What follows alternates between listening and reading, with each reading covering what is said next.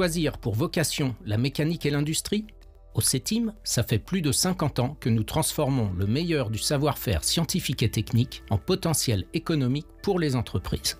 Notre volonté Contribuer à l'excellence industrielle pour un développement éco-responsable et socialement durable. Et pour réussir, nous avons besoin d'équipes plurielles et de profils originaux. Je suis Christophe Garnier, directeur de la communication du CETIM, et dans ce podcast, je vous propose de partir à la rencontre de celles et de ceux qui ont choisi la mécanique. Moi, c'est Alexis Angevin, donc je suis ingénieur euh, études et prestations au CETIM de Saint-Etienne. Je m'occupe de la, partie fabrication additive et voilà, ça fait maintenant 4 ans que je suis ingénieur au CETIM. J'ai commencé euh, par des études classiques d'ingénieur. J'ai fait une euh, classe préparatoire, spécialisation physique sciences de l'ingénieur. Après, j'ai intégré les arts et métiers en 2014 sur le site de Bordeaux. Et puis, petit à petit, j'ai tracé mon chemin euh, jusque sur une spécialisation en fabrication additive en dernière année. C'est une expertise qui est proposée donc aux arts et métiers sur le site de Paris. Et euh, voilà, ça m'a bien plu, je me suis senti à l'aise dans le domaine. J'ai eu un stage extrêmement intéressant à Thales qui a permis un peu de concrétiser mon choix. Et donc derrière, je suis logiquement arrivé sur un poste d'ingénieur en plutôt côté R&D, donc études et prestations euh, sur CITIM, euh, qui est donc un centre R&D. Alors les arts ça apporte beaucoup de choses. En tout cas, ça m'a beaucoup apporté. Sur le effectivement le côté multidisciplinaire. J'ai vu beaucoup, beaucoup de sujets très différents. Ça a permis de faire des, des choix sur ce que je souhaitais poursuivre ou non. Ça apporte une vraie expertise en termes de, de connaissance du terrain. On travaille vraiment avec euh, les autres euh, étudiants pour euh, monter des projets, pour aller dans la réussite de, ce qu'on monte. Ça donne un peu une, caisse à outils de, des choses qu'on peut utiliser au quotidien dans le métier. Je pense que j'ai toujours en fait eu la volonté de travailler dans l'innovation. Quand j'étais petit, je voulais faire inventeur, donc c'est un terme générique, mais maintenant je travaille au développement des produits, euh, j'aide les différents chercheurs à mettre, euh, comment dire, à coucher leurs idées sur des choses très concrètes et à développer leurs produits pour que ça prenne une réalité industrielle et derrière qu'ils puissent aussi le, mettre en production, valoriser leurs idées et c'est quelque chose qui en fait m'a un peu tiré tout le temps. Et l'idée de la fabrication additive, elle est venue dans le cadre d'un projet en deuxième année d'école d'ingénieur où euh, j'ai eu pour la première fois euh, l'occasion de travailler avec une imprimante 3D euh, polymère tout à fait classique.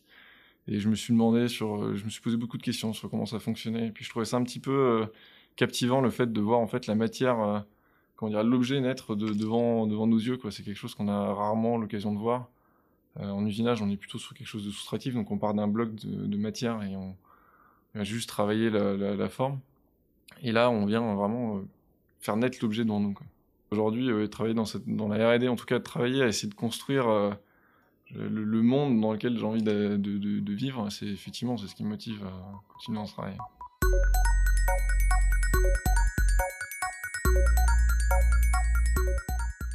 La fabrication additive, c'est l'autre nom de l'impression 3D tout le monde connaît un peu de près ou de loin l'impression 3D. La fabrication additive, c'est juste sa déclinaison industrielle euh, avec un aspect un peu plus euh, technique on pourra, nous, ici, parler de fabrication additive métallique. On va se spécialiser dans le monde de la fabrication additive. Tout simplement. Ça change beaucoup de choses. Ça change le fait de pouvoir, euh, avoir une technologie qui permet de faire des pièces qu'on ne pouvait pas faire avant ça libère euh, certaines euh, contraintes de design qui étaient un peu dictées par euh, les procédés classiques, en tout cas la fabrication additive. Et en termes de, ça permet d'optimiser le produit pour son application finale et uniquement pour son application finale en se concentrant sur les, besoins fonctionnels qui ressortent des, des, des conceptions qu'on va avoir. Mon rôle au sein du C-Team, euh, c'est assez euh, multidisciplinaire pour le coup. On va de, notions très opérationnelles. On va mettre les mains dans la machine, on va travailler, on va travailler vraiment euh, pour comprendre comment fonctionnent nos machines, comment fonctionnent nos procédés.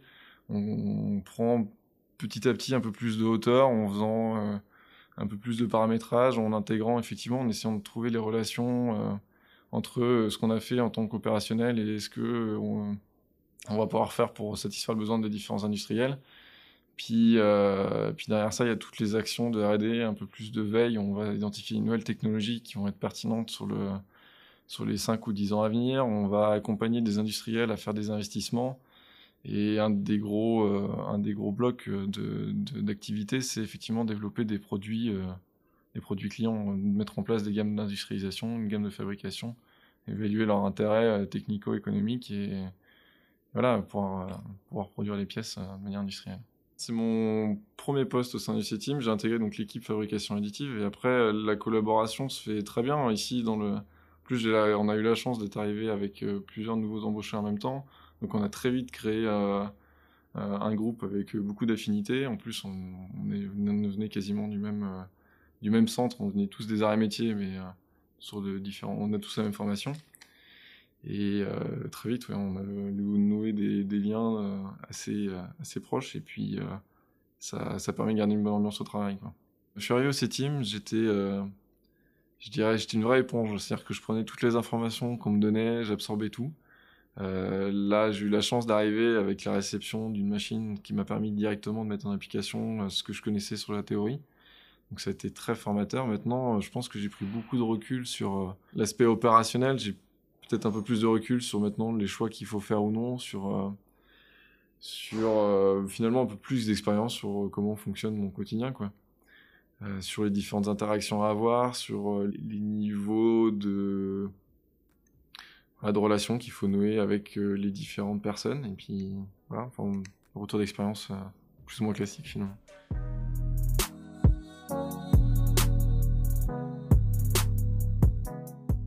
La dimension créative à l'intérieur, à partir du moment où on va être en recherche de nouvelles solutions pour essayer de trouver euh, la meilleure adéquation entre le procédé et l'idée. Et c'est à cette étape-là où il faut être euh, vraiment force de proposition et sortir des, sentiers qu'on connaît euh, et, essayer d'aller chercher des réponses là où on ne pensait pas qu'on pouvait avoir des réponses. Il y a plusieurs solutions qui peuvent apparaître hein, pour essayer de trouver ce, cette, étape de créativité, hein, des brainstorming, des, choses très ouvertes, ou, alors juste la proposition de solution qui vient euh, finalement de notre expérience. Mais euh, elle est en tout cas nécessaire effectivement pour mettre en place les idées qu'on souhaite, euh, qu'on souhaite avoir. Souvent, quand on parle de concept, on parle juste de, phrases écrites sur un papier qu'on essaie de retranscrire en, quelque chose de, physique, de palpable. Donc c'est très, il y a beaucoup de chemin entre entre entre les deux. J'ai eu l'occasion de travailler sur un cas d'application qu'on a développé au C-Team sur une, base d'une application client euh, qui s'appelle en fait le pivot. Et le, principe est d'essayer euh, d'à partir de, en fait tout simplement c'est issu d'une machine qui enroule des câbles. Donc c'est vraiment, euh, on est vraiment très dans la machine mécanique. L'idée c'est de venir optimiser une pièce pour sa fonction euh, et, à partir de là, on travaille euh, à, réfléchir euh, sont, quelle est la fonction principale de la pièce, quelles sont les autres fonctions qu'elle peut intégrer, comment je peux rajouter de la valeur à cette pièce-là. Et, ensuite la retranscription en pièces mécaniques plus classiques, donc par optimisation, par des outils type optimisation topologique, conception CAO. Après, on produit les pièces et on déroule toutes les gammes qui vont derrière. Collaborer euh, avec euh, différentes personnes de différents métiers, de différents horizons, c'est extrêmement enrichissant, euh, ne serait-ce que d'un point de vue personnel, au niveau de toutes les interactions qu'on peut avoir.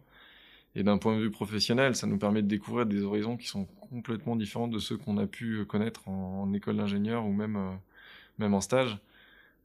Aujourd'hui, on travaille avec des chercheurs qui font de la physique, qui font de l'optique, qui font de la thermique, avec, avec tout horizon avec le luxe, la défense, l'automobile, euh, le, médical, c'est à chaque fois c'est des secteurs avec des des exigences particulières, donc c'est c'est très très varié comme mission et ça voilà maintenant on a une bonne bonne vision du, du paysage industriel en France. C'est très très enrichissant. Si euh, je devais conseiller une personne sur le, le, chemin à prendre, en tout cas sur euh, l'orientation à donner, si voilà, c'est effectivement de faire quelque chose dans lequel il trouve finalement un sens. Et puis, euh, voilà, venir au C-Team, c'est aussi trouver euh, finalement une polyvalence euh, qu'on a assez rarement, interagir avec différents métiers, différents niveaux de relations avec différents clients. Et c'est ce, ce, ce spectre-là qui fait que c'est très enrichissant. Quoi.